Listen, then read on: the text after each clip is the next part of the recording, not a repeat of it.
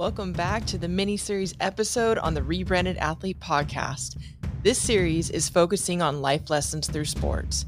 In today's episode, we're going to focus on resilience, not only on the court, but how to use the hard lessons you learned as you pivoted from the game into life after sports.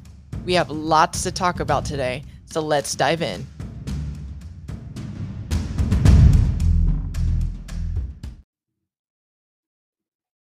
All right, you guys. So today we're talking about resilience. And the true definition of resilience is the capacity to recover quickly from difficulties and toughness.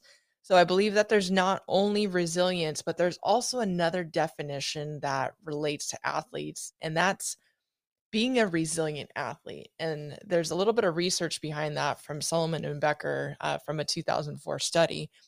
And what they determined is that a resilient a- resilient athlete is one who's able to overcome setbacks, remain confident, and focus on the present. Being resilient on the court is something that you have to learn over time. And as you pivot away from the game and you go into life after sports, that essence of being a resilient athlete is going to carry with you through difficult times that you come across in your life. As I had mentioned before, I told you guys a story about my sophomore year playing in college and what a year that was for us to really learn about how to lose. That was also a year that we learned how to be resilient, how we bounce back from those situations. And there's going to be moments in your life where you feel like you get knocked down, but you have to figure out a way to get up again and again. And that is a true athlete. That is a true athlete mindset. So, right now, I want you to think back into your athletic career. Was there maybe a time during the game that there was a huge setback? Sometimes it has to do with the actual score of the game, like if there's a big deficit. And sometimes it's going to have to do with maybe one of the star players. Maybe it's you, the player on the court, and you got hurt and you couldn't be in the game any longer because you were injured beyond the capacity to continue playing with your team. So you had to take a step back. Or maybe another team had a game plan to take you down and put you out of rhythm. Whatever the challenge was that you came up with in your mind right now, I guarantee that you're able to overcome that obstacle by remaining in the present. On my team, we would refer to this as one point at a time. Even today, when I get out there and play some beach volleyball on the weekends with friends, I am literally the worst person to keep track of the score when we play. They get super frustrated with me when it's time for me to keep score or even if I go back to serve, you know, saying what the what the score is before I actually begin to serve because my sports psychologist and I know you guys have um, heard before Ken Ravizza, he worked with us so much and those lessons, those values are still instilled with me today even when I play beach volleyball for fun. I remember working with him one year and he had told me in particular, don't worry about the scoreboard. It doesn't matter what the score is, you need to be present in the moment. So even now, when I go out to play for fun, I'm still doing that. I'm not even focused on what the score is. I'm just focusing on being in the present moment and figuring out what I need to do on that play rather than how many points I need to come up with in order to get ahead of the game or even tie it up. Life is also about taking everything one point at a time. And in life, it's one moment at a time, one event at a time, one thing that you can handle at a time so that if situations are difficult, you can take a couple of steps back, remain calm and confident, and figure out a way to make it happen.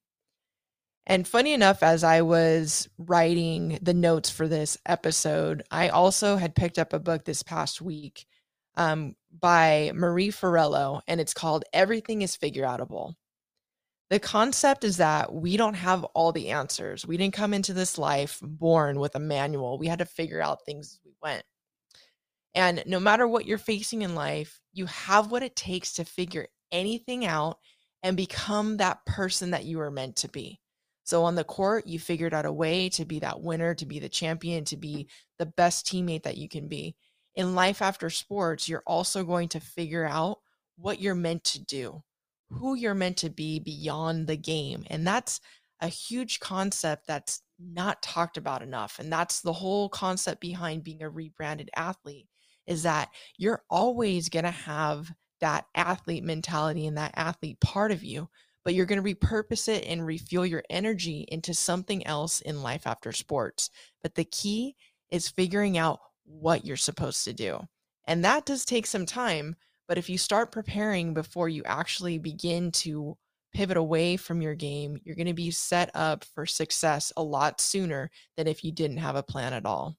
And as athletes, as we pivot away from the game and we move into our next chapter in our life without our sport, we can learn a thing or two by having that mindset that everything is figure outable. We'll find a way. You may not have all the answers at the moment, but if you work at it, if you problem solve, if you take time to reflect and figure things out, you will find your path, you will find your purpose, and you'll get to exactly where you're supposed to be and live that life that's meaningful and full of purpose, just like you did when you were an athlete on the quarter field.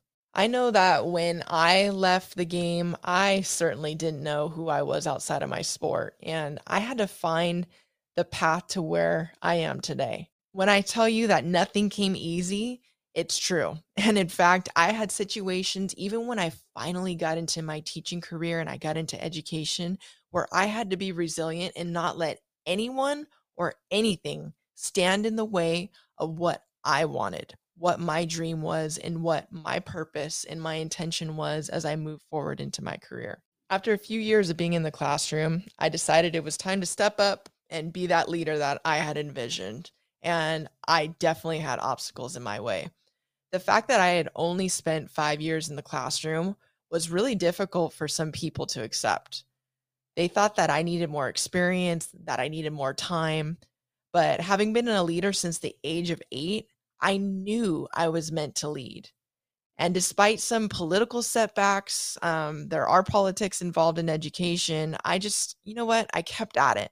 And I didn't let that get in my way. And eventually I did what I had set out to do, which was first to become an assistant principal. After three years, my mentors and my colleagues then encouraged me to become a principal because they saw the potential that I had in me. And talk about resiliency because once again, when I tried to step up and make an even bigger impact, there were still roadblocks. To some, I was still too young to be a principal.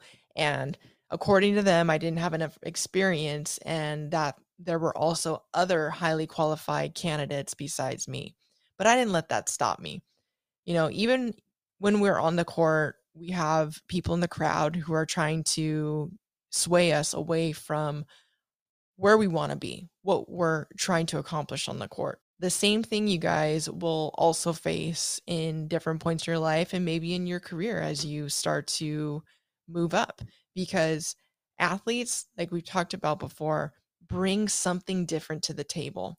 And some people may be intimidated by that, especially if they haven't really been around athletes most their life. And as you guys know, we're competitive as well too, and competitive in a good way. And so I want to share this part of uh, my experience with you because there's times when you're going to have to have that resiliency. But more than that, you're going to need to tap into that resilient athlete in you. Okay, not just being resilient, but being that resilient athlete. I guarantee that had I not gone through those challenges I faced with mental toughness as an athlete, that I would not be standing where I am today telling you that I'm about to finish my third year as a successful school principal. Sometimes you have to weather the storm, but hold your ground, stay present in the moment, and stay focused on your goal. There will always be hecklers, whether you're playing your sport or in life, but it's up to you if you choose to drown out the noise or not.